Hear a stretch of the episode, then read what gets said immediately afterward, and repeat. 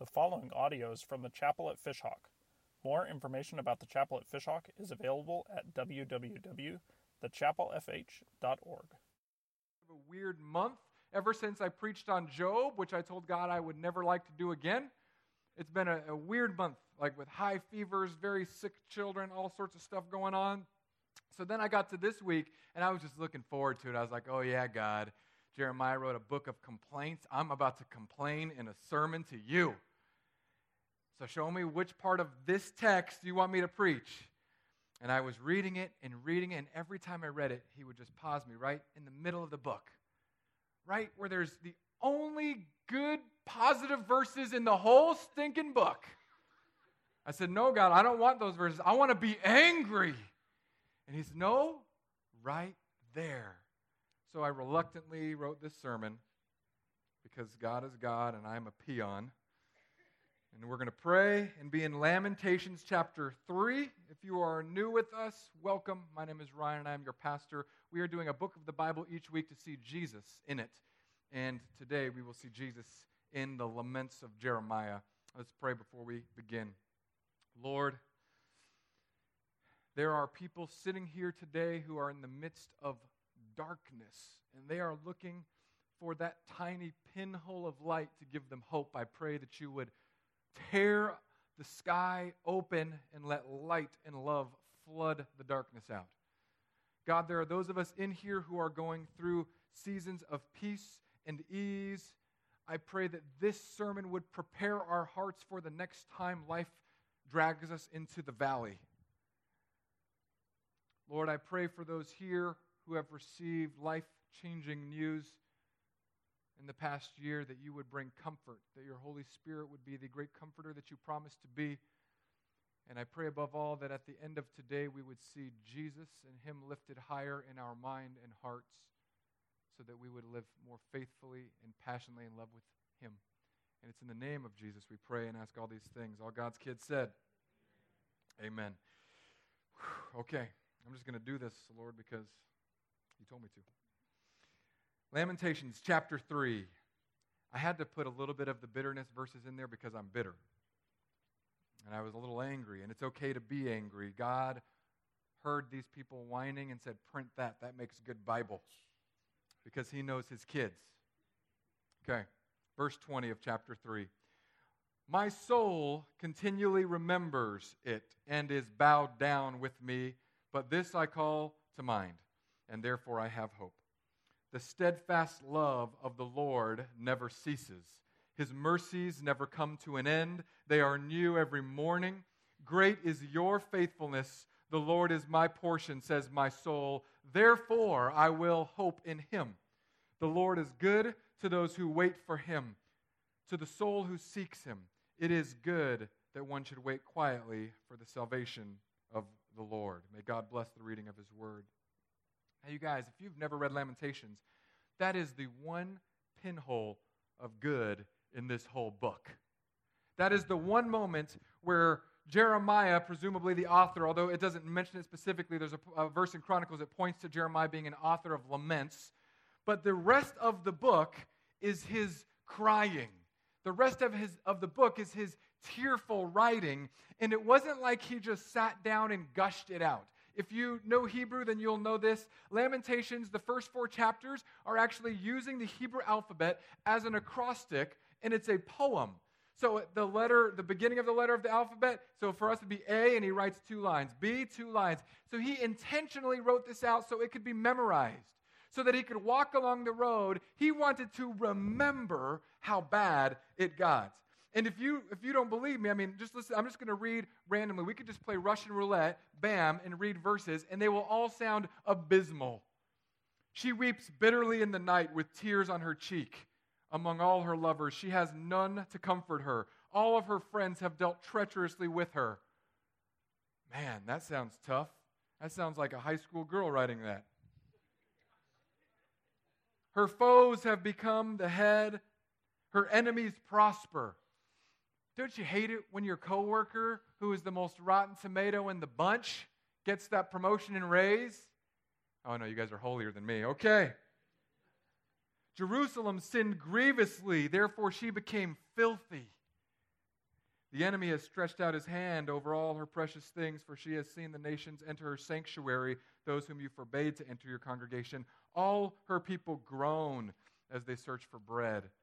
Sure, he just goes on and on. Jeremiah's like, We're abandoned, we're hungry, we're groaning, we're sad. And then, right in the middle, in the middle of this amazing, sad poem, he just says, But I have hope. I have hope. Some of us need an extra dose of hope today, right? We might need it with the little things, and we might need it with the big things. And I want you to know that God cares about all the things. The day that I shattered my coffee pot, God was with me. He cares about his children so much that he knows when your coffee pot shatters. And you may think, but that's nothing compared to a major illness. True. But God's heart is bigger than our hearts. We tend to prioritize different things and we want to give more attention to the things that are bigger, and that's good. But God wants to give all attention to all of His kids all the time because He is all love. And when I broke that coffee pot and I griped about it on Facebook, I did my Facebook lamentation. Someone said, I've got an extra coffee pot. So then I did my Facebook redemption. Now you may think, well, that's just a coffee pot. That's like, how dark is that? God, God is with us in the little moments and the big moments. He's with us when we're dragging our kids to the emergency room. He's with us when we get the call that we've got some catastrophic thing that has happened. He's with us when the toilet will not flush because you're 100% sure there's a Barbie head down there. he is with us. Hypothetically, I mean, the Barbie head is down there and I'll do that stuff. but, but there's, a, there's a key, I think, in these verses to push through hard times. These, these small verses in the middle of the book gives us a key. First, we call to mind. Call something to mind. In our day and age, it is so hard to call things to mind because this world is loud. There is never peace and quiet in this world. You wake up to an alarm, and the way whoever designs alarms nowadays, it's like they know what your soul hates and they make the beep like that. And then you go to the shower where you're already beginning to think about the emails, the conversations. Your mind is already moving 100 miles an hour. And then you get to work and you're desperately finding an excuse to hang out in the break room for just one more minute. And then you get to your desk or you get on the streets to do the sales, or you stand in front of a bunch of second graders to begin your day, and there's noise. We have to cultivate a practice of how to call things to mind. We have to understand that when God gave us this being, He didn't just give us an empty head. There is something between your ears, whether or not you believe your spouse has anything there. And we are called to call things to mind. This is why I love songs. For the life of me, um, I, I am terrible with lyrics. My wife will attest to this. We're, if we're in the car, something comes on the radio, for some reason I hear the guitars and the music. I don't hear lyrics, so I make up lyrics. It, it takes people usually telling me, like, you shouldn't listen to this song before I realize what it's about. Because I'll be rapping along with songs. I'm like, I don't know who this is. And then I remember one of my youth group leaders came up to me and said, um, You should really stop singing this song, and I'm like, I don't even know what it's about. It sounds cool. Is it about like a record player? Because the song went, You spin my head right round, baby, right round. But I was just saying, It's time to dance around, dance around. And then I found out it was about um, a female profession that God probably doesn't care for a ton. But songs and poetry, whatever it is for you, call these things to mind. This is why when you go down the street, you could listen to something that is going to call other images to your mind. And I'm okay with a little bit of country music. I'm okay with that. But if you're, if you're only calling to mind things that are not of God, there's only so many times you can buy a boat and a truck to pull it and a Yeti 110 ice down with silver bullets. There's only so many times that that can feed your brain. Whereas if you're listening to, to Cornerstone, you're calling to mind that we are dressed in Jesus and that we stand faultless before the throne. Some of us need to hear that and need to call that to mind when we're in the midst of hard times. Because you know what? Doubting is a real deal. Sadness is a real deal. There are so many complaints in this book, yet for some reason the modern church pretends that we are all shiny. It is okay to be grieving. It is okay to be sad. It is okay to be mad. It's not okay to hide that. For those of you who have um, children, or for those of you who are particularly restless, uh, injuries come and go in life, right? Anyone here had the broken bone person? I was the broken bone person. It's weird because I was the broken bone person. I don't know if families do this. My other, my younger brother was the stitches kid, and then my last brother, he was just like nerfed. Like my mom nerfed his world, so he didn't get very injured. But man, isn't it good that we have doctors that know what they're doing nowadays? Because I remember when I broke my arm the second time, I said, Mom, my arm is broken. And she said, Put some peas on it. I said, "No, mom, it's really broken." "No, it's not broken. It's 7:30. I'm not going to the ER tonight." Yeah, I'm 12 years old. "No, mom, I'm serious. This thing hurts." I whined and whined and whined. The next day, I'm like, "Mom, it's really broken." We went to the doctor. The doctor was like, "It's broken." But by that time, my mom had already had uh, two kids. So you know, once you have multiples, you like you just don't even care. You're like, "Yeah, it might be broken. It'll you'll live." And I was like, "I told you, mom, it was broken." The doctors had to do all the stuff, cast it all on. But but in my earlier years, it's like one of those things. And now with kids, you know, I look at something and I'm just like, can't we just put one of those weird butterfly stitches on that thing? Those, those little band aids? Don't the doctors use super glue? I think I got some Gorilla Glue. Will that work? No, it doesn't work. Don't Gorilla Glue your child's tongue. Go get stitches. Sometimes I think we need to realize that when we pretend that we're not okay, we're putting a band aid on a gashing soul. Sometimes, if we come here and we do the normal American thing, hey, how's it going? Which just means hello, don't talk to me. We need to really just pull someone aside and say, hey, um, I, I don't really want you to pray for me, but could you just like pray in your head for me? Sometimes we need that. Sometimes I, I need prayer, but I don't want to hear your words. Serious, I'm serious. Because sometimes if you would utter a word as you're praying for me, if I'm in the middle of my lamenting time, I'll just burst out in tears. Sometimes I just need not even a prayer. I just need someone's hand on my shoulder and, and have them remind me, which is calling to my mind something about God. Which is why, if you've been around, I try to do this. You may see this happen, and I hope that you guys adopt this. I think it's fantastic. Walk up and speak truths to people about who they are in Jesus. Walk up and say, You are loved by the King of the universe. Walk up and remind them, You are made in the image of God, beautifully and wonderfully created. Walk up to the little kids and see their face light up and get down on one knee and say, Hey, did you know that you are a prince of everything? And you see these little kids and these little girls, you are a princess of the highest of high kings. And little girls just light up. Little boys are like, Yeah, I'm a prince. Talk to them about being prayer warriors. Tell them who they are in Jesus. Call those things to mind for one another. And this is how we can begin to push the tides of darkness back, calling to mind the true things about God. And this is what he calls to mind. The steadfast love of the Lord never ceases. Can someone say never? Never. The steadfast love of the Lord never ceases. Your spouse's love will cease. Your friend's love will cease. At times, I'm sure your children's love will cease, and they cease and come back. Don't worry. But let's be honest, like none of us have this everlasting, all encompassing love because we are humans. God's love is a steady flowing pipe of 100% love coming one way towards you, whether or not you think you deserve it, if you are in Jesus Christ. If you say, I need a Savior, Jesus be mine, I believe that you lived a perfect life, died the death I should have died, and rose from the grave, God has a massive ocean of love constantly pouring on you. You may not feel it, but call it to mind. And we're going to get to why in a second here. His mercies never come to an end. I love that. His mercies never come to an end. I wrote mercy on my wrist because I needed to remember this. Because sometimes my, my heart, my head, they feel like my sin is greater than God's mercy. Sometimes I come to a place and I feel just so wrong. I feel so dirty. I feel so ashamed because I'm not listening to God's voice. I'm listening to the voice in my own head.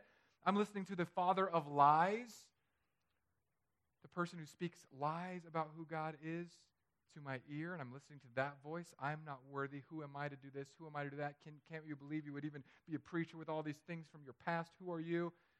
I got a call to mind. His mercies never come to an end. Do you know what will come to an end one day? Pain, suffering, sorrow, sickness, sadness, sin. Those all come to an end. And we get to look at God's mercies forever. I love that. I love that. They are new every morning. Every morning. I love uh, one. I've only done this one time, but I need to do it now because I've only lived in two places where I could do this project, and this is one of them. Um, when I lived in the Big Island of Hawaii, it was about a four and a half hour, give or so, drive from one side to the other and because there's mountains and lava and all that stuff, so you can't just like beeline it across. But one morning we went over before it was uh, dark hundred, and we watched the sun rise out of the ocean, and then we drove around, ate some coconuts, mangoes, watched the sun set in the west. Here, I think it's only like what is it, like two hours, two and a half hours. That's how you can tell who the people sin on the driving road. You know, when someone's like two and a half, three, and someone's like an hour and a half. Like, don't drive by that guy but his mercies are new every morning. Every time the sun comes up, it should be a reminder that God says, I've forgiven everything from yesterday. Let's go new today. Yesterday may have been dark, but I'm with you this morning. Everything that God has wired into creation is meant to be a parable to point us back to Him. So every time the sun rises, it should be like fresh start. I may have blown it yesterday, I may have blown it the day before, but God says, Today I have new mercies and they never end. And then tomorrow, guess what you get again? The sun rises again. And what happens two days from now? The sun rises again. Why do we forget so often that God's mercies are new again? Why do we cling to the past? Too many of us are addicted to our rearview mirrors and we're trying to live life with only what we see in that little block and we are not seeing what lies ahead. We've got to fix our eyes on what's ahead knowing what was behind, but pressing forward toward Christ. We've got to realize that God's forgiveness and mercies outpace and outrun and outlast our sin every single day. Now you may be thinking, okay, that's it. I just heard Pastor Ryan say it. I can sin as much as I want. I know that that's what some people think because I've had people leave the church because of that. Because I love God's grace so much. I love the good news about Jesus so much. And I talk about forgiveness is free and condemnation is gone so often that people say, well, you better watch out because now the people in this church are really going to sin. And as I always say, the people in this church are already sinning plenty. I don't want to just give them a lane and build higher concrete walls and say, You've got to go this way. This is what the law does. It puts up the walls, and if I roll you down there, you're still going to bounce off the concrete walls and get whiplash all the way down. But if I can give you Jesus shining bright at the center, calling him to mind, he gives you a star to aim at. He gives you a direction to go, and he puts your foot on the gas pedal. And when you hit that gas, it just says, I want to be like him because he is a type of love that I've never experienced. This is what we need to call to mind. This is the things we want to bring to mind. Just tell people God loves you. Start with that. If you know nothing else, just say, God loves you so much that he died for you. And, and some of you, you've been on the receiving end of my blessings. Have I blessed anyone that's here, sitting here right now, where I just come and say weird things to you? Yeah. And the first time you do it, person's going to look at you like you're crazy. And here's what you say I'm a little crazy. In love with Jesus. See how corny that was? Do it. Okay, here's, here's what comes next.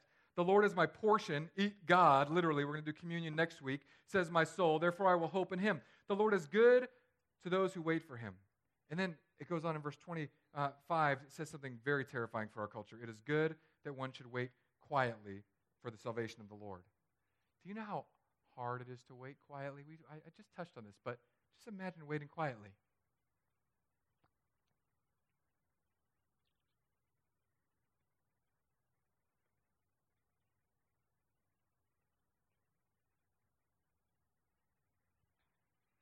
That was awkward. Some of you were like, oh, what do I do? What do I do? What do I do? What do I do? What do I do? Some of you already went from your Bible app to Facebook. Some of you are like, well, I should just touch my spouse, I guess. I don't know. What do I do? What do, I don't even know. You get that antsy sort of ADD thing that I get, like, ha ha ha ha ha. Well, wait quietly. The Lord speaks in a still small voice. It is good for those to wait on Him. If you don't have a moment in your day where you unplug from noise, you're doing your soul a disservice in the midst of lamenting. And you know what's going to happen when you're in the dark times and you have no noise? Guess what you're going to think about? The dark times. So what do you do? You call to mind God's love and faithfulness. And you, you just do that battle. Okay, today stinks. But God, your love never fails. Your love never ceases. God, I blew it today. It's a good thing you died because I, I think I'm going to blow it again tomorrow. Lord, help me not to. And then just sit. If you don't know how to find that quiet space, like, Pastor, there's no way. My, you've never been to my house. I'm going to say, You've never been to my house. I have a kid who's got chronic coughing because he's been invaded by an asthma demon. I've got a son and daughter who are so close in age and so addicted to hurting each other that it doesn't go not a minute and a half without someone screaming in rage at my house. And by someone, I usually mean me. Okay? In case we're unclear. I don't know how many times a day I hear the, the whine. Ah! I'm such a bad parent, I just do it back to them now.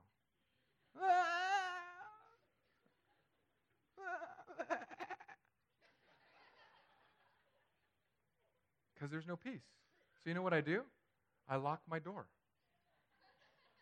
You know what? I've got three locks from my bedroom door to my bathroom, and I will lock all three doors and then put headphones in with nothing on, just noise canceling headphones with nothing on, and just sit there.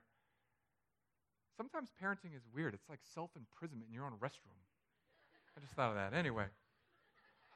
But whatever it takes to get those five minutes of peace, I will do whatever. And some of you that don't have kids, you're like, I don't get it.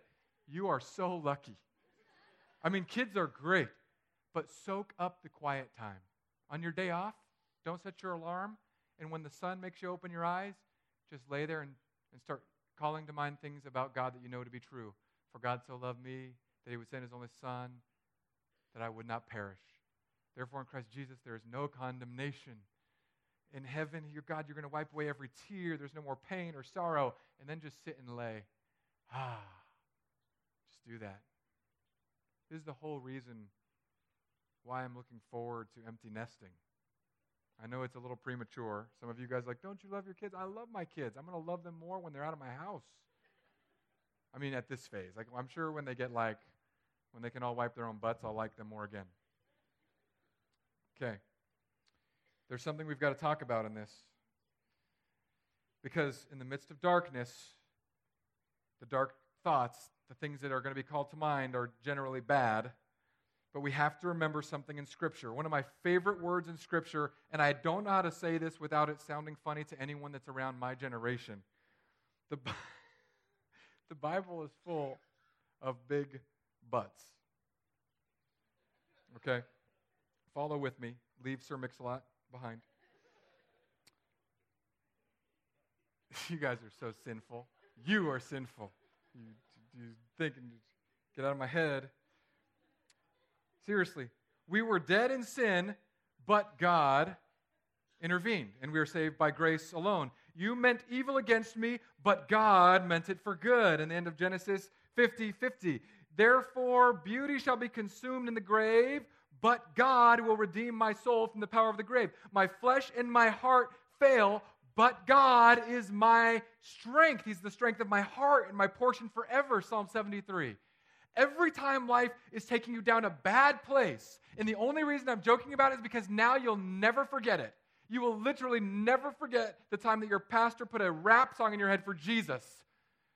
When your life and your mind are cruising down Highway Dark 101, say, The Bible is full of big butts that are good for me. I am dead serious. And the only reason I'm making a joke is because now you're going to walk out here. That's all you're going to remember from this sermon. You're going to remember nothing else except I like big butts. and I cannot lie. Right? And if I have to use a joke to lodge that in your head, I want you to go back to the Bible and go online and just search for the phrase, but God. Because every time you're in a bad place, God steps in. Every time you're feeling low and dark, God steps in. Every time you're feeling unforgiven and ashamed, God steps in. God always intervenes where darkness has reigned. God always intervenes where pain seems like a cloud that will not leave. God always intervenes when you can't even forgive yourself. He has already forgiven you because of what Jesus did. And if you don't think that all this lamenting is, is unseen by God, you have to remember that Jesus himself in the Garden of Gethsemane fell to the ground and sweat drops of blood because he was lamenting. And he knew the pain that was coming, and he said, I will press on through this. God, your will, not my will, be done. Jesus himself, the Son of God, the sinless person, said, If there is any way this cup can be taken from me, but I will do your will. Jesus lamented. We don't have a high priest who doesn't know what it's like to have tears flowing from his eyes. We don't have a king who doesn't know what it's like when your tears have run out and you can't grip your pillow any harder. We don't have a Savior who doesn't know what it's like when you get the news that somebody had passed away, when you get the news that some disease has taken over, when you get the news that some relationship is dissolving, when you get the news or someone tells you something about how bad or unworthy, or we don't have a high Savior who, who doesn't know what that feels like. We have a king. We have a God who on the cross said, Father, forgive them. On the cross. right after pouring out his heart in sorrow and grief, said, I'm going through with it so that my kids will know so that now, when we sing that song, dressed in Christ's righteousness alone, faultless stand before the throne, it's not faultless because we're so good all of a sudden. It's not faultless because of how good we are at calling good things to mind. It's faultless because what we call to mind has to be Jesus himself. He is the perfect picture of steadfast love. His resurrection morning is the everlasting picture of new mercies every day. Calling Jesus to mind is what we need to do when we are beginning to wait quietly on the Lord. Knowing that in the midst of your darkness, He has experienced darkness. And He is the one who not only experienced it, but has now begun the slow death of sin and sadness and pain. Man, am I ever looking forward to the day that that is complete. I've, uh, I've been watching two movies this week a lot. I don't normally, uh, I mean, I watch some th- things, but I've been like legitimately addicted to Hacksaw Ridge and Moana. Okay? This is just what happens. And when I say me, I literally mean me. Like my kids are like, stop playing Moana. And I'm like, no, one more time. And in both of those movies, if you haven't seen them, I highly recommend them. Um, just be, be forewarned, Moana is so addicting. You will have dance parties with your children in your living room to the main song. Uh, but, but there's these moments in both movies where darkness seems like it's going to win, where it's overwhelming.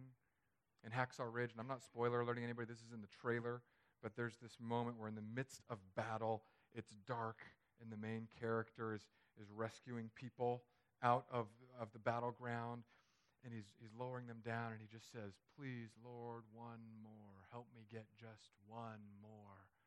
And all around him is just blood and destruction. But, but he brings a small sliver of light. Some of you today just need that small sliver. You may not be able to see Jesus clearly. You may only be seeing him as through a fog.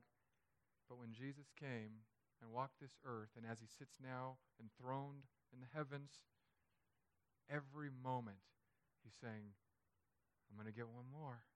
I'm about to get one more. I'm about to get one more. And hope is arising. Hope is arising in many of you. Hope is rising in this community. And our hope and our prayer is that the light of Christ will take that pinhole of hope as we call things to mind for one another, for our neighbors, for our coworkers, and begin to tear it open until hope shines so brightly that nobody can see the darkness around them. And one day it will be so when every tear is wiped away and we will remember these pains as a distant memory. Let us pray. Father in heaven, I thank you for your goodness. I thank you for your kindness. I thank you for your love. I thank you for your new mercies every day. Lord, I pray that every time we see the sun rise, we would remember how much you love us. I pray that in the midst of darkness, you would help us to focus our eyes on the cross of Christ. Lord, let us, as we see the cross, become beacons of hope in our community. Let the light of Jesus spread through our lives in such a way that there is a contagious draw on those around us to want to know more about who you are and what you've done for us. In Jesus' name, amen.